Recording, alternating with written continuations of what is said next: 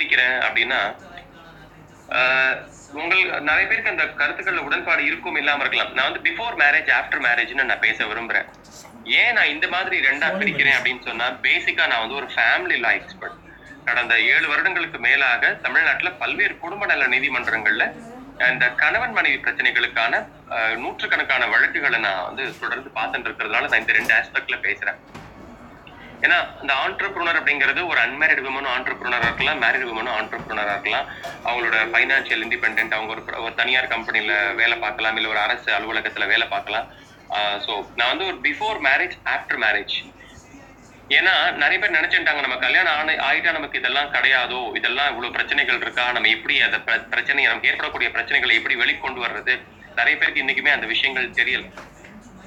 So before marriage அப்படின்னு பார்க்கும்பொழுது ஒரு பதினெட்டு வயது கீழே இருக்கக்கூடிய ஒரு பெண் பிள்ளைகளுக்கு இல்ல ஒரு ஆண் பிள்ளைகளுக்கு ஒரு பிரச்சனை அப்படின்னு வந்ததுன்னா நமக்கு த- நிறையவே தெரியும். நிறைய கேள்விப்பட்டிருப்போம். போக்சோ சட்டம் அப்படின்னு கேள்விப்பட்டிருப்போம். இந்த போக்சோ சட்டத்தை பத்தி நான் உதாரணங்கள் உங்களுக்கு நிறைய பேருக்கு தெரியும். சமீபத்துல தமிழ்நாட்டுல பல்வேறு பள்ளிக்கூடங்கள்ல இளம் பிள்ளைகள் சின்ன குட்டி பசங்க ஒரு ஆண் பிள்ளைகள் பெண் பிள்ளைகளுக்கு வந்து தன்னுடைய வாதியார் மூலமா அந்த பாலியல் ரீதியான துன்புறுத்தல் பாலியல் ரீதியான கொடுமைகள்லாம் வந்தது நம்ம பார்த்துருக்கோம் இந்த மாதிரியான பெண் பிள்ளைகளை ஆண் பிள்ளைகளை ப்ரொடெக்ட் பண்றதுக்காக போக்சோ சட்டம் அப்படின்னு இருக்கு. இந்த சட்டத்துல என்ன சொல்லியிருக்காங்கன்னா பாலியல் துன்புறுத்தல் பாலியல் வன்புணர்வு பாலியல் சீண்டல்னு ரொம்ப பல்வேறு விதமா பிரிச்சிருப்பாங்க. ஏன்னா எல்லாத்துக்கும் வேற வேற அர்த்தங்கள் இருக்கு. இப்ப பாலியல் துன்புறுத்தல் அப்படின்னா அது ஒரு அசால்ட் ஒரு ஒரு குழந்தைகிட்ட ஒரு செய்கை மூலமாகவோ இல்ல ஒரு ஜாடை காட்டுறது மூலமாகவோ ஒரு பேச்சு மூலமாகவோ இல்ல ஒரு பேட் டச் மூலமாகவோ அந்த குழந்தைக்கு வந்து ஒரு டிஸ்டர்பன்ஸ் பண்றதுதான் நான் வந்து இந்த பாலியல் துன்புறுத்தல் அப்படின்னு சொல்றேன். பாலியல் சீண்டல் அப்படிங்கிறது அதோட நெக்ஸ்ட் ஸ்டேஜ் இப்போ வந்து போன்ல கூட நம்ம அந்த மாதிரி பண்ண முடியும். ஒரு வீடியோ கால்ல கூட அந்த மாதிரி தவறுகள் பண்ண முடியும். இந்த பாலியல் துன்புறுத்தல் அப்படிங்கிறது பக்கத்துல இருக்கணும்ன்ற அவசியமே கிடையாது. ஒரு ஃபோன் வீடியோ கால்ல இல்ல ஒரு ஃபோன் பண்ணி பேசும்போது இல்ல ஏதாவது நம்ம ஒரு பிக்சர் ஏதாவது இந்த ஒரு ஜெஷர்னு சொல்லுவாங்க இல்லையா? ஒரு கார்ட்டூன் மாதிரி ஏதாவது ஒரு இமேஜ் அனுப்புறது இல்ல கூகுள்ல டவுன்லோட் பண்ணி அனுப்புறது இதெல்லாமே இந்த பாலியல் துன்புறுத்தல்ல வந்துடும் பாலியல் சீண்டல் அப்படிங்கிறது அதுக்கு அடுத்த லெவல் அந்த வன்புணர்வு அப்படிங்கிறதுக்கு ஒரு முன்னாடியான லெவல் இதற்கு எல்லாமே பனிஷ்மெண்ட்ஸ் பார்த்தோம்னா மினிமம் த்ரீ இயர்ஸ்ல இருந்து ஆயுள் தண்டனை வரைக்குமே போக்சோ சட்டத்துல இருக்கு. இந்த இடத்துல ஒரு சின்ன விஷயம் நான் ஆட் பண்ணிக்க ஆசைப்படுறேன். ஆஹ் நம்ம நம்ம எப்பவுமே சொல்லுவோம் கடுமையான சட்டங்கள் இருந்தாதான் ஆஹ் நாட்டுல வந்து அதாவது பிரச்சனைகள் எல்லாம் தீர்க்க முடியும். நம்மள்ட்ட கடுமையான சட்டங்கள் இல்லை அப்படின்னு சொல்லிட்டு இருக்கோம். நம்ம நாட்டுல போதுமான அளவுக்கு கடுமையான சட்டங்கள் இருக்கு. ஆனா போதுமான அளவுக்கு சட்ட விழிப்புணர்வு இல்லை. குறிப்பா கிருத்திகா மேடம் இந்த செஷன் ஸ்டார்ட் பண்ணும்போது சொல்லியிருந்தாங்க. Ignorance of law has no excuse அந்த மேடம் ரொம்ப அழகா அந்த வார்த்தையை சொல்லியிருந்தாங்க. கோர்ட்ல போயிட்டு ஐயோ எனக்கு சட்டம் தெரியாதே நான் பண்ணிட்டேனே அப்படின்னு சொன்னா கோர்ட் ஒருபோதும் மன்னிக்காது. ஸோ கடுமையான சட்டங்கள் இருந்தா மட்டும் தவறுகள் குறையவே குறையாது. அந்த சட்டங்கள் பற்றிய சரியான விழிப்புணர்வு இருந்தாலே பாதி அளவுக்கு மேல குற்றங்களும் தவறுகளும் குறைஞ்சு ஒரு சமூகம் வந்து ஒரு நிம்மதியான ஒரு டென்ஷன் ஃப்ரீ சொசைட்டியா நம்மளால ஆக முடியும். இந்த ஒரு குறிக்கோளை வச்சுதான் நான் கிரிமினல் ஜஸ்டிஸ் பண்ணிட்டு இருக்கேன். நிறைய நம்ம வெளியில அவேர்னஸ் கொடுக்கணும் அப்படிங்கிறதுனால. நான் ரொம்ப மேலோட்டமா தான் சொல்றேன். ஏன்னா நம்ம வந்து நிறைய ஆண்டர்பிரினர்ஸ் இருக்கீங்க. ஸோ இந்த போக்சோ பத்தி ரொம்ப மேலோட்டமா தான் சொல்லிட்டு இருக்கேன். ஒரு குழந்தை வன்புணர்வுக்குள்ள ஆயிட்டா அப்படின்னு சொன்னா அந்த குழந்தைக்கான ரைட்ஸ் அதாவது விக்டிம் ரைட்ஸ் பெண்களுக்கு வந்து இந்த விக்டிம் ரைட்ஸ் அப்படிங்கிறது ரொம்ப முக்கியம். ஒரு பெண் அது பதினெட்டு வயதிற்கு கீழே இருக்கக்கூடிய பெண்ணா இருந்தாலும் சரி பதினெட்டு வயதிற்கு மேல் இருக்கக்கூடிய பெண்ணா இருந்தாலும் சரி அந்த பெண் பாதிக்கப்பட்டிருக்கா அப்படின்னு சொன்னா அவங்களோட அடிப்படை உரிமைகள்னு பார்க்கும் பொழுது ஒரு காவல்துறை வந்து வழக்கு பதிவு பண்றாங்கன்னு சொன்னா அந்த பெண்ணை போலீஸ் ஸ்டேஷன் கூட்டிட்டு போய் விசாரிக்கணுங்கிற அவசியமே கிடையாது. அந்த பெண் அவங்க வீட்டுல வச்சே தாராளமா விசாரணை நடத்தலாம். பெண்ணை சாயந்தரம் ஆறு மணிக்கு மேல போலீஸ் ஸ்டேஷன் வர சொல்ல முடியாது. சம்மன் இல்லாம போலீஸ் ஸ்டேஷனுக்கு கூப்பிடவே முடியாது. இதெல்லாம் நம்ம நல்லா தெரிஞ்சுக்கணும். இப்போ ஒரு பிரச்சனை அம்மா அந்த மாதிரி உங்க வீட்டுக்காரர் உங்க மேல கம்ப்ளைண்ட் கொடுத்துருக்காங்க. இல்ல அவங்க பக்கத்து வீட்டுல யாரோ கம்ப்ளைண்ட் கொடுத்துருக்காங்க. ஸ்டேஷன் வாங்க அப்படின்னு சொன்னா சார் எனக்கு சம்மன்ஸ் கொடுங்க. எனக்கு நோட்டீஸ் கொடுங்க. அப்படின்னு நம்ம தாராளமா கேட்கலாம். பொதுவா நம்ம போலீஸ்காரங்க ஃபோன் பண்றாங்க. அந்த மாதிரி நம்ம ஏதோ ஒரு ஃபோன் கால்ஸ் வர்றது ஒரு இன்டிமேஷன் வருதுன்னா நம்ம பயப்படவே கூடாது. முதல்ல பேனிக்கே ஆகக்கூடாது. ஸோ நமக்கு நோட்டீஸ் இருக்கா? சம்மன்ஸ் இருக்கா? அங்க போன உடனே நம்மள எடுத்துன விசாரிக்க முடியாது. சார் என் மேல என்ன புகார்? யார் புகார் கொடுத்துருக்காங்க? அதை பத்தி எனக்கு காப்பீஸ் நகல் கொடுங்க. இல்ல என்ன விஷயம் அப்படிங்கறத நீங்க எனக்கு எடுத்து சொல்லுங்க அப்படின்னு நம்ம தாராளமா கேட்க முடியும். ஸோ நம்ம வந்து panic ஆகணும் அப்படிங்கிற அவசியமே கிடையாது. இதை தாண்டி அந்த பாதிக்கப்பட்ட பெண்ணை வந்து ஒரு பெண் அதிகாரி தான் ஒரு பெண் போலீஸ் தான் விசாரணை செய்யணும். இதுவும் பெண்களுக்கான உரிமைகள் பெண்களுக்கான சுதந்திரம். ஒரு பெண் பாதிக்கப்பட்ட சொன்னா ஒரு யூனிஃபார்ம் போட்ட ஒரு மேல் போலீஸ் வந்து அவங்களை விசாரிக்க முடியாது விசாரிக்க கூடாது குறிப்பா இந்த ஒரு மாலஸ்டேஷன் சம்பந்தமான வழக்குகள்ல நான் சொல்றேன். சோ ஒரு பெண் அதிகாரி தான் ஒரு பெண்ணை விசாரணை பண்ணணும். ஒரு பெண் அதிகாரியோட துணையோட தான் அந்த பெண்ணை வந்து காவல் நிலையத்துக்கு கூப்பிட்டாலும் இல்ல அந்த பெண்ணை வந்து ரிமாண்ட் பண்ணாலும் இல்ல அந்த பெண்ணை வந்து ஒரு என்கொயரி எங்க கூப்பிட்டாலும் ஒரு விமன் போலீஸ் வந்து அக்கம்பனி பண்ணிட்டே இருக்கணும். ஒரு விமன் போலீஸோட கஸ்டடியில தான் பெண் இருக்கணும் அப்படிங்கிறது சட்டம் சொல்லுது. இதை தாண்டி நம்ம பெண்களுக்கான உரிமைகள் சட்டங்கள் அப்படின்னு பேசும்பொழுது நான் ஒரு ஒரு சில விஷயங்களுக்கு சொல்ல ஆசைப்படுறேன். பொதுவா இப்ப பெண்களை பெண்கள் பெரும்பாலும் எதிர்கொள்ளக்கூடிய பிரச்சனைகள் என்ன? பெண்களை வந்து ஒரு கேலி பண்ண ஒரு கேலி பொருளாவோ பெண்களை கேலி பண்ணுவாங்க. அதாவது ஈவ் டீசிங் அப்படிங்கிற மாதிரி சொல்லுவாங்க. இது இதுக்கு வந்து என்ன சொல்றாங்க அப்படின்னு சொன்னா அந்த ஈவ் டீசிங்க்கு வந்து தனியாவே செக்ஷன் ஃபோர் அப்படின்னு சட்டம் அதாவது தமிழ்நாடு ப்ரொஹிபிஷன் ஆக்ட் அப்படின்னு ஒன்று இருக்கு. இது என்ன சொல்றாங்க அப்படின்னு சொன்னா செக்ஷன் ஃபோரின் கீழே வழக்கு தொடுப்பாங்க. இந்த வழக்குல யாராவது ஒருத்தர் வந்து ஒரு பெண்ணை அவமானப்படுத்துற மாதிரி பேசிட்டாலோ அசிங்கப்படுத்துறது மாதிரி பேசிட்டாலோ அவங்க மேல தாராளமா காவல்துறை வந்து பெண்களை கேலி செய்தல் அதாவது செக்ஷன் ஃபோரா டிஎன்பி ஆக்ட் அப்படின்னு சொல்லுவாங்க. இந்த டிஎன்பி ஆக்ட் கீழே செக்ஷன் ஃபோர் அப்படிங்கிற பிரிவுல தாராளமா வழக்கு தாக்கல் செய்ய முடியும்.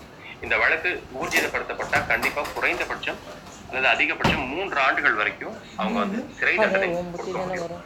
அதாவது ஒரு பெண்ணை மானபங்கம் செய்தாலோ ஒரு பெண்ணை கேலி பண்றாங்க இந்த கேலிங்கிறது கூட நான் திரும்ப சொல்றேன். நேர்ல தான் பண்ணணும்னு அவசியம் கிடையாது. போன்ல பண்ணலாம். நான் ஒரு கேள்வி கேட்கலாமா? நடுவுல இன்டர்பிரட் பண்ணிக்கலாமா? கேளுங்க கேளுங்க. இது- இதெல்லாம் இது எல்லாமே என்கிட்ட ரியல் டைம் கவுன்சிலிங் வர கேசஸ் உண்டு. இப்ப வந்து இப்போ தெருவுல வந்து மானபங்கனை படுத்திட்டு யூடிசிங் பண்ணிட்டு போறாங்கல்ல? ஆமா. அது வந்து இப்பயும் நடந்துட்டு தான் இருக்கு. ஒன்றும் கம்மியாலாம் ஆகல அது. ஓகே. ஆனா அந்த அளவுக்கு போலீஸ்ல யாரும் போய் போலீஸ் ஸ்டேஷன் போய் கேஸ் பதியறது இல்ல. இதை அதிகப்படுத்தணும்னா நம்ம என்ன செய்யணும்? அதற்கான லாஸ் என்ன? அந்த பொண்ணு வந்து என்ன மாதிரியான நடவடிக்கை எடுத்தா அது அவங்களுக்கு சட்டப்படி உதவும்? நல்ல கேள்வி மேடம் ஆக்சுவலா நானும் இதை சொல்லணும்னு நினைச்சேன். ஒரு ஒரு- நிமிஷம். நான் இருபது வருஷம் முன்னாடி பஸ்ல பின்னாடி உட்காந்துட்டு என்ன சிமிண்டிக்கிட்டே இருந்தாப்புல. குடிச்சிட்டு. ஒரு ஒரு வயசு வரைக்கும் நான் பார்த்தேன் எல்லாம் பண்ணேன் கடைசியில எனக்கு கோவம் வந்து செப்பல் கழட்டி முகத்துல அடிச்சப்ப முகத்தை மூடிட்டு திரும்பி படுத்து தூங்கிட்டாப்புல ம்ஹும். தூங்க ஆக்ட் பண்ணாங்க அப்புறம் நான் பஸ்ஸை நிறுத்தி போலீஸ் ஸ்டேஷன் போகணும் அப்படின்னு நான் அடம் பண்ணினேன். போலீஸ் ஸ்டேஷன் போனோம்னா அவனை இறக்கி விட்டுட்டு வேண்டாமா போலீஸ் ஸ்டேஷன்லாம் வேண்டாம் அப்படின்னு சமாதானம் பண்ணி அவனை நடு ரோடு அதாவது இந்த நம்ம தொப்பூர் மாதிரியான ஒரு காடுன்னு வச்சுங்களேன். அந்த மாதிரியான ஒரு காட்டுல இறக்கி விட்டு நாங்க பஸ் கிளம்பிடுச்சு. ஆனா. அதே சமயத்துல எங்க அப்பா இருந்தப்ப அவர் என்ன சொன்னாரு அப்படின்னா நீ வந்து அவன் அவனை அவன் வந்து ஈவ் டீசிங் பண்ணான் இந்த மாதிரி பின்னாடி சீட்ல இருந்துட்டு கை கையெல்லாம் நுழைச்சான் காலெல்லாம் நுழைச்சான் அப்படின்னா நீ சொல்லக்கூடாது. செயின் அடுத்துட்டான் தான் சொல்லணும். இது சொன்னா வந்து உனக்கு தான் அசிங்கம். அப்படின்னு சொன்னாங்க. சோ இதை இதை எப்படி நாங்கெல்லாம் டீல் பண்றது? ஏன்னா இது தேட்டருக்கு போனா நடக்கும். பஸ்ல நானா ஸ்கூல் பஸ்ல போவோம். நாங்க எல்லாரும் கேர்ள்ஸ் எல்லாம் பேசிப்போம். இந்த மாதிரி ஆளுங்களை ஐடென்டிஃபை பண்ணி வச்சுட்டு நாங்க செமையா அதெல்லாம் இது பண்ணிடுவோம். நாங்க டீல் பண்ணிப்போம். ஒரு குரூப்பாவே டீல் பண்ணுவோம் அதெல்லாம். ஆனா சட்டப்படியும் இது இந்த மாதிரி பெற்றோர்களையும் நாங்க எப்படி டீல் பண்றது? அதாவது மேடம் ரொம்ப சிம்பிள் இங்க நம்ம நாட்டுல ஒரு பத்து பெண்கள் பாதிக்கப்படுறாங்கன்னு சொன்னா ரெண்டு பெண்கள் தான் துணிஞ்சு போலீஸ் ஸ்டேஷன்ல வந்து கம்ப்ளைண்ட் கொடுக்குறாங்க. ஏன்னா ஃபேமிலிலேயே நமக்கு எதுக்கு பாசிங்கம் மானம் போயிடும் மரியாதை போய் என்ன மானம் போயிடும்? நான் கேட்குறேன் நம்மளோட உரிமை நம்ம பாதிக்கப்பட்டிருக்கோம் அப்படின்னா நம்ம வந்து முன் இருந்து குரல் கொடுக்கணும். நம்ம நம்ம ஃபேமிலிக்குள்ளேயே இன்னைக்கு நிறைய பேர் கண்ட்ரோல் பண்றாங்க. இதுக்கு எல்லாமே காரணம் வந்து சொசைட்டி வந்து நம்மளை தப்பா நினைச்சிரும். அப்படிலாம் சொசைட்டி எந்த காலத்துலயும் தப்பா நினைக்காது. சொசைட்டிங்கிறது யாரு? நம்மள மாதிரியான வெகுஜனம் தான் சொசைட்டி யாருமே நம்மள தப்பா நினைக்க மாட்டாங்க. பெரும்பாலான பெண்கள் இன்னைக்கு கம்ப்ளைண்ட் கொடுக்க முன் வர்றதில்லை. ஒரு காலேஜ் படிக்கக்கூடிய பொண்ணா இருக்கட்டும் இல்ல வேலைக்கு போகக்கூடிய ஒரு விமனா இருக்கட்டும் கம்ப்ளைண்ட் கொடுக்க முன் வரணும். அந்த தைரியம் முன் வரணும். நான் ஏன்னா இன்னைக்கு நமக்கு நடந்த தப்பு இன்னைக்கு நம்ம வந்து சரி தொலைஞ்சு போறோம் அப்படின்னு விட்டுட்டோம் அப்படின்னா நாளைக்கு இது திரும்ப தொடரும். தொடரும் போது நம்மள அறியாம என்ன நமக்கு இப்படி நடந்துட்டே இருக்குன்னு சொல்லிட்டு நமக்குள்ள ஒரு தேவையில்லாத ஒரு மைண்ட் டிப்ரெஷன் ஆயிடும். ஒரு மைண்டுக்குள்ள ஒரு சின்ன டிப்ரெஷன் வந்துருச்சு அப்படின்னு சொன்னா நம்மளால அடுத்த ஸ்டெப் மூவ் மூவ் பண்ண முடியாது. நம்மளால ஃப்ரீயா யோசிக்கவே முடியாது. ஸோ முதல்ல தைரியம் அப்படிங்கறத நம்ம வரவழைச்சுக்கணும். பெண்களுக்கு வந்து தைரியம் ரொம்ப ஜாஸ்தி. ஆனா நிறைய பேர் அதை யூஸ் பண்றது இல்லையோ அப்படின்னு தான் தோன்றது நீங்க சொல்லும் போது துணிஞ்சு முன் வந்து கம்ப்ளைண்ட் கொடுத்துட்டாலே இதுக்கு வந்து Tamil Nadu prohibition of harassment of women act nineteen ninety eight அப்படிங்கிற ஒரு இல்ல இல்ல சிவா நாயர் சார் வந்து இப்ப என்ன ப்ராப்ளம் அப்படின்னா நாங்க போலீஸ் ஸ்டேஷன் போறது ஒரு பிரச்சனை. தனியா போறது அடுத்த பிரச்சனை. போலீஸ் எங்களை எப்படி எதிர்கொள்வாங்க? பிராக்டிக்கல் நடைமுறை. நம்ம ஆக்ட் இருக்கு இல்லையா? ஒன் அவுட் ஆக்ட் பத்தி நம்மளுக்கு தெரியுது. இது சட்டப்படி குற்றம் தெரிஞ்சா கூட பிராக்டிக்கல் நடைமுறையில எங்களுக்கு எப்படி இதை எளிதா செய்யறது அப்படிங்கிறது எங்களுக்கு வேணும். ஏதாவது ஆன்லைன் நடைமுறை ஏதாவது இருந்தாலும் அதையும் நீங்க சொல்லலாம். ரொம்ப சிம்பிள் மேடம் அதாவது ஒரு பெண் பாதிக்கப்பட்டிருக்கானா அந்த பெண் நேரடியா போய் கம்ப்ளைண்ட் கொடுக்கணுங்கிற அவசியமே கிடையாது. ஆன் பிகாஃப் அந்த பொண்ணு சார்பா வேற ஒருத்தர் கூட கம்ப்ளைண்ட் கொடுக்கலாம். நீங்க வந்து என்னால போலீஸ் ஸ்டேஷன் போய் கம்ப்ளைண்ட் கொடுக்க முடியல. அந்த அளவுக்கு நீங்க மன உளைச்சலுக்கு ஆளாயிருக்கீங்க அப்படின்னு சொன்னா அந்த பெண் சார்பா அந்த குடும்பத்தாரோ அந்த பெண்ணினுடைய தோழிகளோ ஃப்ரெண்ட்ஸோ யார் வேணாலும் கம்ப்ளைண்ட் கொடுக்கலாம்.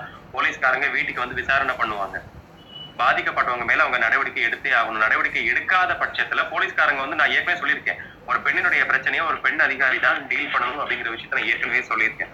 காவல்துறை வந்து ரொம்ப மரியாதையா நடத்தணும். இவங்களை பத்தி எந்த ஒரு இன்ஃபர்மேஷனையும் வெளியில சொல்லக்கூடாது. எந்த பெண் பாதிக்கப்பட்டிருக்காங்க? என்ன மாதிரியான பாதிக்கப்பட்டிருக்காங்க? பெண்ணினுடைய பெயர் பெண்ணினுடைய முகவரி இது எல்லாமே காவல்துறையில வந்து அவங்க பாதுகாக்கப்படணும். பாதுகாக்கப்படணும் அப்படின்னா அவங்க வந்து வெளியில பத்திரிகை பிரஸ் மீட் யாருக்குமே கொடுக்க கூடாது. அந்த அதை வந்து அவங்க ப்ராப்பரா அந்த சீக்ரெட்ஸ் அவங்க மெயின்டைன் பண்ணணும் அப்படின்னு சொல்லிட்டு உச்சநீதிமன்றத்தில் பல்வேறு வழக்குகள். குறிப்பா அந்த நிர்பயா கேஸ்ல இருந்தே உச்சநீதிமன்றம் ரொம்ப ஸ்ட்ரிக்டா சொல்லியிருக்காங்க. எந்த ஒரு பெண் பாதிக்கப்பட்டாலும் அந்த பெண் பாதிக்கப்பட்ட அந்த பெண் கொடுக்கக்கூடிய புகார்ல எஃப்ஐஆர் போட்டா கூட அந்த எஃப்ஐஆர் கூட ஆன்லைன்ல வரக்கூடாது அப்படின்னு சொல்லியிருக்காங்க. பொதுவா நம்ம வந்து இப்ப டவுன்லோட் ஆன்லைன் எஃப்ஐஆர் இருக்கும். யார் மேலேயாவது வழக்கு பதிஞ்சிருந்தாங்கன்னு சொன்னா அந்த எஃப்ஐஆர் நம்ம வீட்டில் உட்காந்து நம்ம மொபைல் போன்ல நம்ம வந்து வெப்சைட்ல போய் டவுன்லோட் பண்ணிக்க முடியும். ஆனா ஒரு பெண் புகார் கொடுத்திருக்காங்க ஒரு பெண் பாதிக்கப்பட்டிருக்காங்க அப்படின்னு சொல்லும்போது அந்த பெண் கொடுத்த வழக்குல எஃப்ஐஆர் கூட ஆன்லைன்ல ஷோ பண்ணக்கூடாது அப்படின்னு சொல்லியிருக்காங்க. ஆஹ் காவல்துறை கிட்ட நம்ம போறதுல தயக்கமே வேண்டாம். நீங்க நேரடியா போகலாம் இல்ல உங்க சார்பா வேற ஒருத்தர் போய் கொடுக்கலாம். அவங்க வீடு தேடி வந்து விசாரணை பண்ணுவாங்க. தாராளமா சொல்லலாம். என்னால போலீஸ் ஸ்டேஷன் வர வரக்கூடிய மனநிலைமைக்கு நான் இல்லைன்னு சொன்னா அவங்க தாராளமா உங்களை வீட்டுல வச்சு அவங்க விசாரணை பண்றதுக்கு அவங்களுக்கு எல்லா அதிகாரமும் இருக்கு. விசாரணை பண்ணும்போது ஒரு விமன் போலீஸ் தான் அவங்க கூட அக்கம்பனி பண்ணுவாங்க. அதையும் தாண்டி உங்ககிட்ட சரியான அந்த எவிடன்ஸ் எல்லாம் ப்ராப்பரா இல்ல அவங்க வழக்கு பதிய மறுக்கிறாங்க அப்படின்னு சொன்னா நம்ம வந்து கம்ப்ளைண்ட் போலீஸ் ஸ்டேஷன்ல கொடுத்துட்டு அவங்க வழக்கு பதிய மறுக்கிறாங்கன்னு சொன்னா நம்ம வீட்டு பக்கத்துல இருக்கக்கூடிய ஒரு ஜுடிஷியல் மேஜிஸ்ட்ரேட் கோர்ட் அதாவது குற்றவியல் நடுவர் நீதிமன்றம் அப்படின்னு சொல்லுவோம் அந்த கோர்ட்ல போயிட்டு பிரிவு நூற்றி ஐம்பத்தி ஆறு உட்பிரிவு மூணு குற்றவியல் நடைமுறை சட்டம். நாங்க வந்து section one fifty six sub clause three criminal procedure code அப்படின்னு சொல்லிட்டு அந்த நீதிமன்றத்துல போய் என்ன ரொம்ப சிம்பிள் உங்களை பத்தின ஒரு அபிடேவிட் நான் வந்து இன்னார் இந்த அட்ரஸ்ல கூடியிருக்கேன். எனக்கு வந்து இத்தனை தேதி இந்த ப்ராப்ளம் நடந்தது. இது சம்பந்தமா நான் வந்து என் பக்கத்துல இருக்கக்கூடிய போலீஸ் ஸ்டேஷன்ல புகார் கொடுத்தேன். என் புகார் மேல உங்க நடவடிக்கை எடுக்கல. அப்படின்னு சொல்லிட்டு அந்த போலீஸ் ஸ்டேஷன்ல நான் கொடுத்த புகார் மீது நடவடிக்கை எடுக்க இந்த நீதிமன்றம் உத்தரவு போடணும். அதற்கான மனு கொடுக்குறேன் அப்படின்னு சொல்லிட்டு அதுல ஒரு இருபது ரூபாய் கோர்ட் ஸ்டாம்ப் நீங்க அட்வொகேட் வச்சு போனா அட்வொகேட் வச்சு போகலாம் இல்ல நீங்க தாராளமா நீங்க பார்ட்டி இன் பர்சனாவே அப்பீர் ஆகி கோர்ட்ல நான் இப்ப என்ன சொல்றேனோ நீங்க அப்படியே போய் இங்க பேசலாம். கோர்ட் நீங்க ஜட்ஜிட்ட போய் பேசிட்டீங்கன்னு சொன்னா அந்த ஜட்ஜ் என்ன பண்ணுவாங்க? அந்த போலீஸ்க்கு டைரக்ட் பண்ணுவாங்க. இந்த பொண்ணு கொடுத்த கம்ப்ளைண்ட்ல என்ன நடவடிக்கை எடுத்திருக்கீங்க? ஏன் நடவடிக்கை எடுக்கல? ரெண்டு வாரம் டைம் தரேன். அந்த ரெண்டு வாரம் டயத்துக்குள்ள இந்த புகார் மேல உரிய விசாரணை நடத்தி அந்த அறிக்கையை நீதிமன்றத்துக்கு சமர்ப்பணம் பண்ணணும் அப்படின்னு சொல்லுவாங்க. ஸோ ஒரு கோர்ட்டோட ஒரு ஆர்டரை எந்த ஒரு போலீஸும் பைபாஸ் பண்ண முடியாது. அதையும் அதாவது நூத்துக்கு நைன்டி நைன் பர்சன்ட் ஒபே பண்ணிடுவாங்க. அந்த எக்ஸப்ஷன் அப்படிங்கும் போது நம்ம அடுத்து அதுக்கு அடுத்ததும் நமக்கு நீதிமன்ற நடைமுறை இருக்கு. ஸோ ஒரு பெண்ணுக்கான உரிமைகள் அப்படிங்கிறது சட்டப்பூர்வமா நிறைய இருக்கு. ஆனா நம்ம அதை தெரியாம நம்ம வந்து என்ன பண்றோம்? போலீஸ் ஸ்டேஷன் போயிட்டு பாதிக்கப்பட்ட நம்மளே ஒரு ஒரு அக்யூஸ்ட் மாதிரி நம்ம பயந்துட்டு நிற்போம். ஒரு கை கட்டிட்டு நிற்போம். அந்த அவசியமே கிடையாது. ஏன்னா போலீஸ் மக்களுக்காக தான். போலீஸ்ல உயர் அதிகாரி யா- எந்த இப்பேற்பட்ட உயர் அதிகாரியா இருந்தாலும் அவங்க மக்கள் பணியாற்றுறதுக்காக தான். நம்ம அங்க போய் பயந்து நிக்கணும் அப்படிங்கிற அவசியமே கிடையாது. நம்ம அங்க போய் தயங்கி நிக்கணும். போலீஸ் ஸ்டேஷன் போறதுக்கே தயக்கமா எதுவுமே தேவை கிடையாது. போய் ஒயிட் பேப்பர் வாங்கிட்டு வா டீ வாங்கிட்டு வா காஃபி அதெல்லாம் நமக்கு அவசியமே கிடையாது. நமக்கு நம்ம பிரச்சனைகளை தீர்க்கறதுக்காக அவங்க ஒரு அரசு ஊழியர் தானே தவிர பப்ளிக் சர்வெண்ட் தானே தவிர அவங்க எந்த விதத்துலயும் ஒரு நம்மளை டாமினேட் பண்ணக்கூடிய அளவுக்கான பவர்ஸ் அவங்களுக்கு கிடையாது. நம்மளோட பிரச்சனைகளை தீர்க்க தீர்ப்பதற்காகவும் நம்ம பிரச்சனைகளை என்கொயரி பண்ணி அந்த ரிப்போர்ட்டை கோர்ட்டுக்கு கொடுக்கறதுக்காக மட்டும்தான் அவங்க இருக்காங்க. அதனால போலீஸ் ஸ்டேஷன் போறதுல நடைமுறை சிக்கல் அப்படிங்கிறது நம்மளுடைய அறியாமை மட்டும்தான் சொல்லுவேன் நான். ஸோ அந்த அறியாமை அப்படிங்கிற ஒரு விஷயத்த தூக்கி எறிஞ்சுக்கோங்க. உங்களுக்கு தெரிஞ்ச ஒரு ஒரு நல்ல வழக்கறிஞர் உங்களுக்கு தெரிஞ்ச நல்ல வழக்கறிஞரை உடன் கூட்டிட்டு போங்க. வழக்கறிஞர் இல்லையா ஒரு ஃபேமிலி ஒரு ரெண்டு ஃப்ரெண்ட்ஸோட போய் தாராளமா நீங்க பேச முடியல உங்க சாரா யாராவது ரெப்ரசென்ட் பண்ணி பேசணும்னா தாராளமா நீங்க கூட்டிட்டு போலாம். எந்த போலீஸ்காரனும் நீங்க ஏன் பேசுறீங்க அப்படின்னு கேட்க முடியாது. Shall I move Yeah, please uh, go ahead. நான் மீனா நான் ஒரு கொஸ்டின் நான் ஒன்று சொல்லட்டுமா? Yeah, please, சசி கேளுங்க. சிவாசா நீங்க சிவா சார் நீங்கள் ரொம்ப அருமையாக இப்போ ரொம்ப தெளிவாக எல்லா விஷயத்தையும் சொல்றீங்க. தேங்க்யூ ஸோ மச் இந்த அவேர்னஸ் பீப்புளுக்கு வர்றது ரொம்ப இம்பார்ட்டன்ட் நீங்கள் சொன்னீங்க இந்த லேக் ஆஃப் இந்த அவேர்னஸ் இல்லாததுனால போலீஸ் ஸ்டேஷன் போய் கம்ப்ளைண்ட் கொடுக்க கொடுக்க மாட்டாங்கன்னு அதே மாதிரி அந்த இன்னொன்று ஒரு முக்கியமான ஒரு விஷயம் சொன்னீங்க. இந்த மானத்தை பற்றி ஒரு விஷயம் சொன்னீங்க. எஸ்பெஷலி இந்த ஃபீமேல் இதில் நம்ம நம்ம சமுதாயம் தமிழ் சமுதாயம் முக்கியமாக வந்து இந்த மானத்துக்கு ரொம்ப முக்கியத்துவம் கொடுத்துறதுனால இதனாலேயே நம்ம ரொம்ப பின்தங்கி போயிடுறோம். இந்த ஃபர்ஸ்ட் வந்து மானம்னா என்ன? அந்த அதை மாதிரி ஒரு அந்த inhibitionல இருந்து வெளியே வந்துடுறதுக்கு நீங்க உங்களோட இதுல கொ- கொஞ்சம் அவேர்னஸ் கொண்டு வந்தீங்கன்னா அந்த ஒரு இதுவும் நல்லா இருக்கும் ஏன்னா நம்ம இது ப- பல வருஷங்களா இந்த மானத்தை வச்சே இந்த சினிமால இருந்து எல்லாமே அந்த மானத்தை வச்சே வாழ்க்கையை ஓட்டிடுறாங்க அதனால பாதிப்புகள் அதிகமா இருக்குது சார் நீங்க அதுக்கு இது பண்ணுங்க.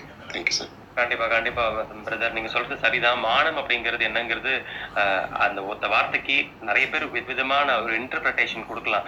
நம்மளை நம்ம பாதுகாத்துக்கிறதுக்கான உரிமைகளை நம்ம நிலைநாட்டணும். நம்மளோட உரிமைகளை நம்ம விட்டு கொடுத்துட்டாலே அந்த இடத்துல நமக்கு பிரச்சனை. இங்க மானம் அப்படின்னா என்ன? எனக்கு ஒரு பிரச்சனை நடக்குது. நான் அதை போட்டும் போட்டும் விட்டுட்டேன் அப்படின்னா எனக்கு அந்த பிரச்சனை பெரும் பிரச்சனை ஆகும் நாளைக்கு நான் எதை மானமா நினைக்கிறேனோ நான் அதை ஒட்டு மொத்தமா இழக்க வேண்டிய சூழல் ஏற்படும். இன்னைக்கு கேலி பண்ணிட்டு ஆஹ் அந்த பொண்ணு எதுவும் பெருசா ரியாக்ட் பண்ணல. அப்படின்னு அந்த அவங்க அந்த அக்யூஸ்டுக்கு தெரிஞ்சு போச்சுன்னா நாளைக்கு அவன் என்ன பண்ணுவான்? பெருசா ட்ரை பண்ணுவோம் நம்ம அதை கையோட சரி பண்ணிட்டோம் நம்ம அந்த மானம் மரியாதை நான் ஏற்கனவே சொன்ன மாதிரி சொசைட்டி இஸ் நத்திங் பட் நம்மள மாதிரியான வெகுஜன மக்கள் தான். எல்லாரும் ஏதோ ஒரு இடத்துல பாதிக்கப்பட்டுட்டே தான் இருக்காங்க. ஸோ இந்த மானம் மரியாதை அப்படிங்கிறதெல்லாம் நம்ம வந்து தூக்கி ஓரமா வச்சுட்டு நம்ம போலீஸ் ஸ்டேஷன் போறதுனால நமக்கு மான மரியாதை எல்லாம் குறைஞ்சிட்டேன் நம்மளோட உரிமையை நம்ம கேட்க போறோம். ரேஷன் கடைக்கு நம்ம எப்படி நம்ம உரிமையோட நம்ம ரேஷன் கார்டை கொண்டு போய் நம்ம பொருள் வாங்குறதுக்கு எந்த உரிமையோட போறோம்? அதே உரிமை. நமக்கு பணி செய்யறதுக்கு தான் அரசு ஊழியர்களும் அரசு அமைப்புகளும் நமக்கு பணி செய்யறதுக்கு தான். சோ நம்மளுடைய உரிமைகளை நம்ம கேட்டு பெறுறதுலையோ போராடி பெறுவதிலையோ நமக்கு எந்த விதமான மான குறைச்சலும் வராது. நம்ம அதை நல்லா தெரிஞ்சுக்கணும். நான் ஏற்கனவே சொன்ன மாதிரி ஒரு பெண் பாதிக்கப்பட்டிருக்காங்கன்னு சொன்னா தாராளமா Tamil Nadu prohibition harassment of women act nineteen ninety eight section ஃபோர்ல அவங்க கேஸ் ஃபைல் பண்ணிட்டாங்க அப்படின்னு சொன்னா அதிகபட்சமா நீங்க குறைஞ்சபட்சம் மூணுல இருந்து அதிகபட்சமா பத்து வருஷம் வரைக்கும் தண்டனை கொடுக்கறதுக்கு அதுல வாய்ப்பு இருக்கு. ஒரு பெண்ணை வந்து ஹராஸ் பண்ணி அந்த பொண்ணு இறந்து போயிட்டா அப்படின்னு சொன்னா அதுக்கு பனிஷ்மெண்ட் மட்டுமே மேக்சிமம் டென் இயர்ஸ் நான் ஒரு பையன் ஹராஸ் பண்ணி அது ஒரு பொண்ணை செத்து போயிட்டாங்கன்னு சொன்னா பத்து வருடம் சிறை தண்டனை. இல்ல ஒரு பெண்ணை வந்து ஹராஸ் பண்ணி தற்கொலைக்கு தூண்டுறாங்க அப்படின்னு சொன்னா அதுக்கு வந்து அதிகபட்சமா பத்து ஆண்டுகள் சிறை தண்டனை அங்க வரும். அதாவது இதுதான் Tamil Nadu prohibition of harassment of women act section four B harassment suicide ஒரு பெண்ணை வந்து ஹராஸ் பண்ணி அந்த பொண்ணை தற்கொலைக்கு தூண்டுறது அப்படின்னு பேர். அந்த மாதிரி பண்ணும் பொழுது அதற்கான பனிஷ்மெண்ட்டை தான் நான் வந்து இப்போ உங்களுக்கு எக்ஸ்பிளைன் பண்ணேன். ஆஹ் இப்ப நம்ம வந்து ஒரு செக்ஷன் ஃபோர் பத்தி பேசணும். அதை தாண்டி வேற என்னெல்லாம் பண்ணலாம்? ஆஹ் அதாவது மாடஸ்டி ஆஃப் நம்ம வந்து இந்த பெண்களை மானபங்கம் செய்தல் அப்படின்னு நம்ம ஒரு சொல்லுவாங்க. Outrage the modesty of women அப்படின்னு சொல்லுவாங்க. நிறைய பேருக்கு தெரியும். இந்த அவுட்ரேஜ் த மாடஸ்டி ஆஃப் நாங்க வந்து ஒரு லாஸ்ட் வீக் இந்த செக்ஷன் த்ரீ ஃபிஃப்டி ஃபோர் அப்படிங்கிற தலைப்பில் நாங்க வந்து ரொம்ப ஃபுல் ஃபிளஜாக நாங்க பேசணும் இந்த outrage the modesty of women அப்படிங்கிறதுல ஒரு நாலு உப பிரிவுகள் இருக்கு. அதாவது நாங்க சப் செக்ஷன் அப்படின்னு சொல்லுவோம். இதுக்கு என்ன அப்படின்னு சொன்னா sexual harassment and punishment for sexual harass அதாவது செக்ஷுவல் ஹராஸ்மெண்ட்டையும் அதற்கு என்ன பனிஷ்மெண்ட் இருக்கு அப்படிங்கிறதையும் இந்த பிரிவு வந்து சொல்லுது. இதான் நாலு பிரிவு இருக்கு. அதாவது முன்னூற்றி ஐம்பத்தி நாலு ஏ. ஒரு பொண்ணுக்கு செக்ஷுவலி ஹராஸ் பண்ணினாங்க அப்படின்னு சொன்னா ஹராஸ்மெண்ட் அப்படின்னா நான் ஏற்கனவே சொல்லியிருக்கேன் பாலியல் துன்புறுத்தல் வேற பாலியல் சீந்தல் வேற பாலியல் வன்புணர்வு வேற. இங்க வந்து ஒரு பெண்ணை வந்து ட்ரை பண்றாங்க. ஜஸ்ட் ஒரு வாய்ச்சல் வாய்ச்சொல் மூலமாகவோ ஒரு டெக்ஸ்ட் மெசேஜ் மூலமாகவோ ஒரு இமெயில் மூலமா அதாவது நம்ம ஃபர்ஸ்ட் ஏற்கனவே பார்த்தது வெறும் ஹராஸ்மெண்ட் இது செக்ஷுவல் ஹராஸ்மெண்ட் இது பாலியல் ரீதியான ஒரு ஹராஸ்மெண்ட் இந்த மாதிரி ஒரு சின்னதா ட்ரை பண்றாங்க ஆபீஸ்ல ஒர்க் பண்ற இடத்துல. ஒரு வார்த்தை மூலமா நீ எனக்கு கோஆபரேட் பண்ணலைனா இல்ல நீ இங்க வரலைனா நீ இது செய்யலைனா இந்த மாதிரி ஒரு நான் சின்ன உதாரணங்கள் தான் சொல்றேன். இந்த மாதிரியான விஷயங்கள் நம்ம கிட்ட யாராவது பண்றாங்க ஒரு பேட் டச் செக்ஷுவலி ஒரு பேட் டச் பண்றாங்க இல்ல இந்த கண் மூலமான செய்கைகள் வாய்ச்சல் மூலமான செய்கைகள் இல்ல ஏதாவது ஒரு தவறான அந்த பாலியல் ரீதியான ஒரு ஒரு மெசேஜ் அதை நம்மளால டாலரேட்டே பண்ணிக்க முடியாது. அந்த மாதிரியான ஒரு மெசேஜ் இல்ல ஒரு டிமாண்ட் வைக்கிறாங்க.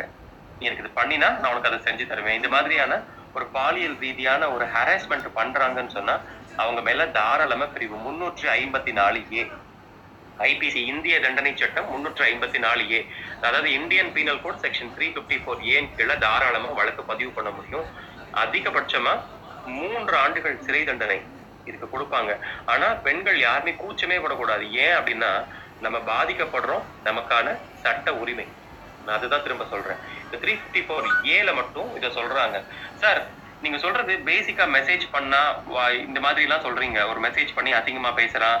இல்ல ஒரு கண் ஜாடை மூலமா அசிங்கமா பேசுறான் இந்த மாதிரி எவ்வளவு பேசுறீங்க. ஆனா சில பேருக்கு வந்து பக்கத்துல இருந்து அவங்களோட ட்ரெஸ்ஸிங்ஸ் எல்லாம் வந்து ஒரு இந்த ஆடை விழுத்தல் டிஸ்ரோபிங் அப்படின்னு சொல்லுவாங்க. அந்த பொண்ணோட ஒரு ஆடையை டச் பண்ணி அந்த மாதிரி ரொம்ப மோசமா பிஹேவ் பண்றவங்களுக்கு என்ன மாதிரி இருக்குன்னா அதுவும் section three fifty four B அப்படின்னு சொல்லுவாங்க.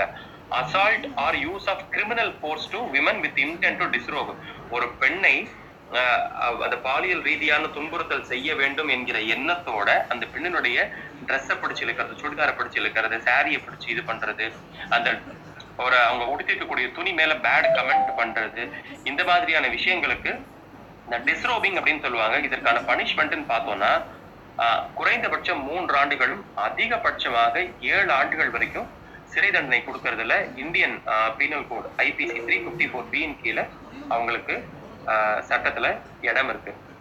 அடுத்து வந்து section three fifty four C அப்படின்னு சொல்லுவாங்க. ஆஹ் இந்த வாயரிசம் அப்படின்னு சொல்லுவாங்க. அந்த வாயரிசம்னா உங்களுக்கு நல்லாவே தெரியும். ஒரு பெண்ணை வந்து மறைஞ்சிருந்து ஆஹ் அந்த பெண்ணை பத்தி ஒரு போட்டோஸ் எடுக்கிறது ஒரு வீடியோஸ் எடுக்கிறது ஒரு அசிங்கமான முறையில் இப்போ நம்ம பார்த்துருப்போம். பஸ்ஸில் வந்து பெண்கள் வந்து ஆபாசமாக புகைப்படம் எடுத்து இல்லை ரோட்டில் போகிற பெண்களை ஆபாசமாக அதாவது ஆபாசமான இவங்களோட இன்டென்ஷன் ஆபாசமாக இருக்கும். நமக்கு தெரியாது. நம்மளுடைய உடைகள் எப்படி இருக்கும்? நம்ம எல்லா நேரத்துலயும் நம்ம ஒரே மாதிரி இருக்கமான்னு தெரியாது. பட் பெரும்பாலும் பெண்கள் ரொம்ப காஷியஸா தான் இருப்பாங்க. அதையும் தாண்டி கேமராவை மேல வச்சு எடுக்கிறது கீழே வச்சு எடுக்கிறது அவங்கள ரொம்ப ஆபாசமா காமிக்கணும் அப்படிங்கிற ஒரு நோக்கத்தோட அந்த மாதிரியான செயல்கள் யாராவது செஞ்சு இப்ப சமீபத்துல கூட பாத்தீங்கன்னா ஒரு பையன் மாட்டினான். டூ வீலர்ல போகும்போது கேமராவை அவன் டூ வீலர் ஸ்டாண்ட்ல வச்சு முன்னாடி போற பெண்களை ஃபுல்லா அவங்களுடைய இதை வந்து போட்டோ வீடியோ எடுத்துட்டே போனா கரெக்டா ஒரு பொண்ணு பார்த்து அந்த பையனை ஸ்பாட்லயே நிறுத்தி அந்த மொபைல் அதெல்லாம் கேப்சர் பண்ணி அந்த பையன் மேல section three fifty four C வாயிரசம் கீழே வழக்கு போட்டாங்க.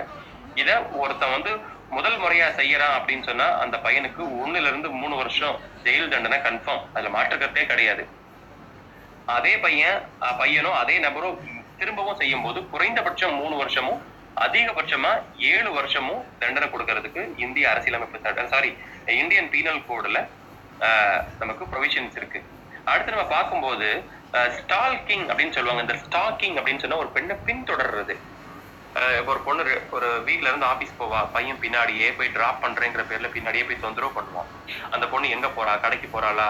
மால் போறாங்களா? பீச் போறாங்களா? ஆபீஸ் போறாங்களா? பின்னாடியே தொடர்ந்து அவங்களுக்கு ஒரு ஒரு அன்ஈஸியான ஒரு ஃபீல் கொடுக்கறது. அவங்களுக்கே தெரியும். எங்க போனாலும் நம்மள பின்னாடி வரானே. இதனால நமக்கு ஆபத்து இருக்குமா? அந்த மாதிரி அவங்களுக்கு ஒரு ஒரு அன்ஈஸி ஃபீலை கொடுக்கறது. சார் இது வந்து நேரடியா பின்னாடி வந்தாதானா அப்படின்லாம் கிடையாது. இல்ல இ ஸ்டாக்கிங் அப்படிங்கிறதும் இதுல சமீபத்துல ஜட்ஜ்மெண்ட்ஸ் நான் படிச்சிருக்கேன். ஒரு பெண்ணை பேஸ்புக்ல பின்தொடர்ந்து அவங்களுக்கு தொந்தரவு கொடுக்கறது. அவங்க என்ன மாதிரி கமெண்ட் போடுறாங்க. ஒரு ஃபேஸ்புக் ஒரு இன்ஸ்டாகிராம் அதாவது இந்த சமூக வலைத்தளங்கள்ல எங்கெங்கெல்லாம் அந்த பொண்ணு போறாலோ அங்கெல்லாம் பின்தொடர்ந்து அந்த பொண்ணுக்கு ட்ரபிள் கொடுக்கறான். ஒரு ஃபேக் ஐடி இப்போ வந்து உங்களுக்கு தெரியும். ஃபேக் ஐடிங்கிற கான்செப்ட் உங்களுக்கு நல்லாவே தெரியும். அவன் நேரடியா அந்த பொண்ணை தொந்தரவு பண்ண முடியாம ஒரு ஃபேக் ஐடி கிரியேட் பண்ணிட்டு ஒரு ஃபேஸ்புக்கில் இன்ஸ்டாகிராம் இல்லை வேற என்னென்ன சமூக வலைத்தளங்கள்லாம் இருக்கு அங்கெல்லாம் போய் அந்த ஃபேக் ஐடி மூலமா தொந்தரவு கொடுத்தான்னு சொன்னா அதுவும் அந்த ஸ்டாக்கிங் கீழே தான் வரும். இதை ஒரு நபர் முதல் முறையாக செய்யும் போது அதிகபட்சமா ஆஹ், மூன்று ஆண்டுகள் சிறை தண்டனையும் அந்த தப்பை அந்த பையன் திரும்ப செய்யும் போது அதிகபட்சமா ஐந்து வருடமும் அவங்களுக்கு ஜெயில் தண்டனை கொடுக்கறதுக்கு சட்டத்துல வழிவகைகள் இருக்கு. இதெல்லாம் கண்டிப்பா நம்ம தெரிஞ்சுக்கணும். ஏன்னா நமக்கு என்ன மாதிரி பிரச்சனைகள் நடக்குது அப்படின்னு தெரிஞ்சாதான் நம்ம அது மாதிரி நம்ம தக்க காவல் நிலையத்தை நம்ம புகார் கொடுக்கணும். நான் புகார் கொடுக்கணும்னு சொல்லும்போது ரொம்ப நம்ம கவனிக்க வேண்டிய ஒரு விஷயம். புகார் நான் எப்படி கொடுப்பேன்? தயவு செஞ்சு படித்த பெண்களா இருக்கும்போது நீங்களே அழகா ஒரு ஒயிட் பேப்பர் எடுங்க. பிரம்ம அட்ரஸ் உங்களோட அட்ரஸ் போடுங்க. உங்களுடைய பெயர் தகப்பனார் பெயர் இல்ல கணவர் பெயர் அது பக்கத்துல வயது உங்களுடைய முழு விலாசம் பக்கத்துல உங்களுடைய குடும்பத்துல உங்க போன் நம்பர் கொடுக்கணும்னு அவசியம் கிடையாது. உங்க குடும்பத்துல இருக்கக்கூடிய வேற யாரோட ஒரு போன் நம்பராவது கணவரோட போன் நம்பரோ அப்பாவோட போன் நம்பரோ கொடுங்க. கீழே வந்து த இன்ஸ்பெக்டர் ஆஃப் போலீஸ் அந்த போலீஸ் ஸ்டேஷனோட பேர். இப்போ வந்து காவல் ஆய்வாளர் அவர்கள் தாம்பரம் காவல் நிலையம் போட்டுட்டு ரெஸ்பெக்டட் சார் ஆர் அந்த மாதிரி போட்டுட்டு ஆபீசர்னு போட்டுட்டு நீங்க நான் மேலே கண்ட முகவரியில் கடந்த இத்தனை ஆண்டுகளாக வசித்து வருகிறேன். எனக்கு திருமணமாகி இத்தனை ஆண்டுகள் ஆகிறது. திருமணம் ஆகலைன்னு சொன்னா என்னுடைய பெற்றோருடன் நான் இந்த விலாசத்தில் வசித்து வருகிறேன். நான் தனியார் நிறுவனத்தில் பணிபுரிந்து வருகிறேன். நான் கடந்த ஆஹ், பத்தாம் தேதி வேலைக்கு செல்லும் பொழுது ஆஹ், நமக்கு என்ன பிரச்சனை நடந்தது? எந்த இடத்துல நடந்தது? எந்த ஸ்பாட்ல நடந்தது? அது எல்லாத்தையும் நம்ம ரொம்ப டீடைல்டா நம்ம அந்த புகார்ல நம்ம மென்ஷன் பண்ணிடணும். மென்ஷன் பண்ணி அதுக்கப்புறம் தான் எனக்கு பாலியல் ரீதியான தொந்தரவோ இல்லை என்னை ஹராஸ் பண்ணக்கூடிய அளவுல தொந்தரவு செய்த அந்த நபர் மீது உரிய சட்ட நடவடிக்கை எடுக்க வேண்டும் என தாழ்மையுடன் கேட்டுக்கொள் தாழ்மையுடன் கூட போடணுங்கிற அவசியம் அவசியம் கிடையாது. சட்ட நடவடிக்கை எடுக்க எடுக்க வேண்டும் என கேட்டுக்கொள்கிறேன். அப்படிங்கிற அந்த கம்ப்ளீட் கருத்துக்கள் என்ன இன்ஸ்டன்ஸ் நடந்ததோ எந்த இடத்துல எத்தனாம் தேதி எத்தனை மணிக்கு சுத்தி யார் இருந்தாங்க அந்த இன்ஸ்டன்ஸ் பண்ணின நபர் ப்ளூ கலர் சட்டை போட்டிருக்காங்கன்னு சொன்னா நீல நிற சட்டை அணிஞ்சிருந்த நபர் கண்ணாடி போட்டிருந்தாங்கன்னா கண்ணாடி போட்டிருந்தாரு. ஹைட்டா இருந்தாருன்னா ஹைட்டா இருந்தாரு. அவங்கள பத்தி என்னென்ன விஷயம் நம்ம மைண்ட்ல கேப்சர் ஆயிருக்கோ அதை பத்தி ஒட்டு மொத்தத்தையும் எதையுமே மிஸ் பண்ணக்கூடாது. ஆனா நம்ம அந்த பாதிக்கப்பட்ட அந்த நேரத்துல நம்ம ரொம்ப டென்ஷனா ரொம்ப பேனிக்கா இருப்போம். நம்மள ஒரு ரெண்டு நிமிஷம் நம்ம ரிலாக்ஸ் பண்ணிட்டு ரொம்ப தெளிவா எதையுமே மறக்க கூடாது ஏன்னா புகார் அப்படிங்கிறது ரொம்பவே முக்கியம். நம்ம புகார்ல ஒரு விஷயத்த சொல்ல மறந்துட்டோம் அப்படின்னா நாளைக்கு இந்த மாதிரி ரெண்டாவது புகார்லாம் கொடுக்க முடியாது. சட்டம் வந்து கொஞ்சம் சிக்கலானதுதான். அதை புரிஞ்சுக்கிறது வரைக்குமே கொஞ்சம் சிக்கலானதுதான். அதனால நம்ம பாதிப்புக்கு உள்ளாயிட்டோம்னு சொன்னா நம்மள we have to relax ourself இல்லையா? நம்ம நடந்த விஷயத்த ஃபுல்லா இன்னொருத்தர் நபர்கிட்ட ஒட்டு மொத்தமா கொட்டிட்டோம் அப்படின்னு சொன்னா அந்த நபர் புகார் எழுதும் போது எந்த ஒரு விஷயத்தையுமே மறந்துடக்கூடாது. அதாவது எழுத தவறிடக்கூடாது. நான் அதுதான் இந்த இடத்துல நான் வந்து ஞாபகப்படுத்திக்க ஆசைப்படுறேன். நம்ம வந்து outrage the modesty of women ஒரு பெண்ணை மானபங்கம் செய்தாலும் செய்ய முயற்சித்தாலும் என்னென்ன பனிஷ்மெண்ட் நம்ம பார்த்தோம். Section three fifty four A B C D இதெல்லாம் பார்த்தோம். அடுத்தது ஒரு ரேப் இந்த வார்த்தையை நான் தமிழ்ல சொல்ல விரும்பல. நான் கற்பழிப்பு அப்படிங்கிற வார்த்தையை நான் தமிழ்ல சொல்ல விரும்பல பட் நான் ஆங்கிலத்துல சொல்லிக்கிறேன். இந்த ரேப் அப்படின்னா ஒரு பெண்ணினுடைய விருப்பமே இல்லாம அந்த பெண்ணை வந்து கம்பல் பண்ணி ஃபோர்ஸ் பண்ணி அந்த பெண்ணை வந்து அந்த சம்பவத்துக்கு உட்படுத்துறாங்க அப்படின்னு சொன்னா அதையும் நம்ம வந்து கொஞ்சம் கூட தயங்கக்கூடாது. குறிப்பா நம்ம கால தாமதத்தை நம்ம தவிர்க்கிறது சால சிறந்தது அப்படின்னு தான் நான் சொல்லுவேன். இந்த மாதிரி பிரச்சனைகளையும் கண்டிப்பா நமக்கு தெரிஞ்ச நபரா இருப்பாங்க. பெரும்பாலும் நமக்கு தெரிஞ்ச நமக்கு தெரிஞ்ச நபர்கள் இந்த மாதிரியான தவறுகளில் ஈடுபடுறத நம்ம நிறைய பேப்பர்ல பார்க்க முடியும். அதே மாதிரி அதுக்கு பாதிக்கப்படுறாங்க அந்த பாதிக்கப்பட்ட பெண் வந்து என்ன பண்ணணும் அப்படின்னு சொன்னா உடனடியா அதே மாதிரி காவல் நிலையத்துல போயிட்டு இந்த மாதிரி இந்த நபர் வந்து என்னைய பாலியல் ரீதியான வன்புணர்வு செஞ்சிருக்காங்க அப்படிங்கறத நம்ம தாராளமா நம்ம உடனே நம்ம எடுத்துட்டு போயிடணும். இதற்கான பனிஷ்மெண்ட் என்ன அப்படின்னு சொன்னா ஆயுள் தண்டனை வரைக்கும் கிடைக்கும். ஒரு பெண் ரேப் பண்ணியிருக்காங்க அப்படிங்கறது நீதிமன்றத்துல நிரூபணம் ஆச்சுன்னா அந்த நபர் வெளியிலேயே வர முடியாது. குறைந்தபட்சம் பத்து ஆண்டுகளும் அதிகபட்சம் ஆயுள் தண்டனையும் கிடைக்கும். அந்த குற்றத்துல ஈடுபட்ட நபருக்கு. பெண்களுக்கான ரெமெடி என்ன அப்படிங்கிறதையும் அந்த நீதிமன்றம் அதுல அந்த தீர்ப்புல வரையறையில சொல்லுவாங்க. அந்த தீர்ப்புல கண்டிப்பா சொல்லுவாங்க. பாதிக்கப்பட்ட பெண்ணுக்கு அரசாங்கம் என்னென்ன மாதிரியான விஷயங்கள்லாம் பண்ணணும் அப்படிங்கறதையும் அந்த தீர்ப்புல வந்து ஜட்ஜு வந்து சொல்லுவாங்க. அதற்கப்புறம் ஆஹ், மனைவி உயிரோடு இருக்கும் போது அந்த கணவன் வந்து ரெண்டாவது திருமணம் பண்றார். நம்ம நிறைய பேருக்கு இந்த பிரச்சனைகள் நம்ம பார்த்திருப்போம். ஒரு மனைவி உயிரோடு இருக்கும்போது ஆஹ், கணவர் வந்து என்ன பண்ணுவார்னா வேற ஒரு பெண்ணை தாலி கட்டி ரெண்டாவது மனைவியா வச்சுப்பாரு. பட் என்னதான் தாலி கட்டினாலும் ரெண்டாவது மனைவி சட்டப்பூர்வமான மனைவி கிடையாது. இருந்தாலும் அந்த மாதிரி தவறு செய்யக்கூடிய கணவருக்கு என்ன பனிஷ்மெண்ட் அப்படின்னு பார்த்தோம் அப்படின்னா அதிகபட்சமா செவன் இயர்ஸ் ஏழு ஆண்டுகள் சிறை தண்டனை கிடைக்கும். இந்த வார்த்தையை நம்ம ரொம்ப நல்லா புரிஞ்சுக்கணும். செக்ஷன் ஃபோர் நைன்டி ஃபோர் ஒரு மனைவி உயிரோடு இருக்கும்போது ரெண்டாவது திருமணம் செஞ்சிருக்காங்க அப்படின்னு சொன்னா அதுக்கு அதிகபட்சமா ஏழு ஆண்டுகள் சிறை தண்டனை கிடைக்கும். இதுலயே இன்னொரு சிக்கல் இருக்கு. அதாவது ஆஹ், ஒரு பொண்ணு ரெண்டாவது திருமணம் பண்ணும்போது அந்த பையன் என்ன பண்ணுவான்னா ஃபர்ஸ்ட் மேரேஜ் ஆனதே சொல்ல மறைச்சிருவாங்க. அதாவது வித் இன்டென்ஷன் ஃபர்ஸ்ட் மேரேஜ் ஆயிருச்சு அப்படிங்கிற விஷயத்தையே சொல்ல மாட்டாங்க. சொல்லாம அந்த ரெண்டாவது அந்த பொண்ணை ஏமாத்துவாங்க. அப்பட்டமா ஏமாத்துவாங்க. அந்த ஏமாத்தக்கூடிய அந்த பையனுக்கும் அதிகபட்சமா ஏழு ஆண்டுகள் வரைக்கும் சிறை தண்டனை கொடுக்கறது தான் செக்ஷன் ஃபோர் நைன்டி ஃபைவ் அதுக்கப்புறம் நம்ம எல்லாருக்குமே தெரியும் இந்த திருமணம் ஆனதுக்கு அப்புறம் பெண்களுக்கு என்னென்ன மாதிரியான பிரச்சனைகள்? கணவர் கொடுமைப்படுத்தலாம். கணவர் கணவர் தான் கொடுமைப்படுத்தணும்னு அவசியம் கிடையாது. மாமியார் மாமனார் நாத்தனார் சின்ன மாமியார் சின்ன மாமனார் பெரிய மாமியார் பெரிய மாமனார். கணவர் வீட்டார். கணவர் வீட்டார்னா கணவனோட சொந்தக்காரன் யார வேணாலும் இருக்கலாம். இந்த மாதிரியான பிரச்சனைகள் அதாவது ஒரு மிகப்பெரிய மன உளைச்சலுக்கு ஆளாக்குறாங்க ரொம்ப ஹராஸ் பண்றாங்க அடிக்கிறாங்க கொடுமைப்படுத்துறாங்க அப்படின்னு சொன்னா நமக்கு எல்லாருக்குமே தெரியும். Section four ninety eight A of IPC அப்படிங்கிறது நமக்கு நல்லாவே தெரியும். இந்த four ninety eight A of ஐபிசியில பார்த்தோம் அப்படின்னு சொன்னா உடனடியா இந்த இதை வந்து நம்ம அனைத்து மகளிர் காவல் நிலையத்தில் நம்ம புகார் கொடுக்கலாம். புகார் கொடுத்து காவல்துறை உரிய விசாரணை நடத்தி அந்த கணவரோ அந்த கணவர் வீட்டாரோ தவறு பண்ணியிருந்தாங்க அப்படின்னு சொன்னா பல நேரங்களில் அவங்களை கைது பண்ண வேண்டிய சூழ்நிலை ஏற்படாது. அதையும் தாண்டி கைது பண்ண வேண்டிய சூழல் இருந்ததுன்னு சொன்னா தாராளமா போலீஸ்காரங்க கைது பண்றதுக்கு உண்டான எல்லா நடவடிக்கையும் எடுப்பாங்க. இதுல சின்ன லூப் ஹோல் என்ன அப்படின்னு சொன்னா இதுல பெரும்பாலும் ஆண்கள் எப்படி தப்பிச்சுக்குவாங்க அப்படின்னு சொன்னா டக்குன்னு அந்த ரெஸ்பெக்டிவ் கோர்ட் அப்ரோச் பண்ணி முன்ஜாமீன் ஆன்டிசிபேட்டரி பெயில் அப்படிங்கிற ஒரு விஷயம் நம்ம எல்லாருமே கேள்விப்பட்டிருப்போம். அந்த ஆன்டிசிபேட்டரி பெயில் வாங்குறதுக்கு முயற்சி பண்ணுவாங்க. பல நேரங்களில் பெண்களும் சாதுரியமா செயல்பட்டு அந்த நீதிமன்றத்துல அவங்க முன்ஜாமீன் கேட்கறாங்க நான் நிஜமாவே பாதிக்கப்பட்டிருக்கேன். இவனுக்கு முன்ஜாமீன்லாம் கொடுக்க கூடாதுன்னு சொல்லி ஒரு இன்டர்வீன் பெட்டிஷன் அப்படின்னு சொல்லுவாங்க. அந்த இன்டர்வீன் பெட்டிஷன் போட்டு அவங்களுக்கு அந்த ஆன்டிசிபேட்டரி பெயில் கொடுக்க கூடாது அப்படிங்கறத அந்த நீதிமன்றத்துல அவங்களும் மறுப்பு சொல்லுவாங்க. இதை நம்ம கொஞ்சம் ஸ்பீடா நம்ம ஆக்டிவா செயல்பட்டு தான் நம்ம அந்த நீதிமன்றத்தை நம்ம அப்ரோச் பண்ண முடியும். ஆனா பாதிக்கப்பட்டவங்க பெரும்பாலும் ஓ இவ்வளவு விஷயம் இருக்கா? அவர் கோர்ட்டுக்கு போய் முன்ஜாமீன் கேட்பாரா? அவர் முன்ஜாமீன் கேட்டாருன்னா அதை கொடுக்க கூடாதுன்னு சொல்றதுக்கு நான் என்னால எனக்கு ரைட்ஸ் இருக்கான்னா தாராளமா உங்களுக்கு ரைட்ஸ் இருக்கு. நீங்க ஒரு வழக்கறிஞரை நியமிச்சு அவர் முன்ஜாமீன் கேட்கிறாரு. நான் நீங்க நீதிமன்றத்துல என்ன சொல்லலாம்னா உங்களுடைய பாதிப்பு எவ்வளவு அப்படிங்கிற அந்த வால்யூம் ஆஃப் அந்த சஃபரிங் அதை நம்ம வந்து நம்ம கோர்ட்ல எஸ்டாப்ளிஷ் பண்ணி அவங்களுக்கு கொடுக்க கூடாதுன்னு தாராளமா நம்ம நீதிமன்றத்தில் வரைக்கும் போய் நம்ம சொல்வதற்கான உரிமைகள் பெண்களுக்கு இருக்கு. இதுதான் நம்ம வந்து செக்ஷன் ஃபோர் நைன்டி எயிட் அப்படிங்கிற ஒரு விஷயத்துல நான் சொல்லிக்க ஆசைப்படுறேன். சரி இதெல்லாம் தாண்டி அந்த டவுரி அப்படிங்கிற ஒரு விஷயம் Shiva.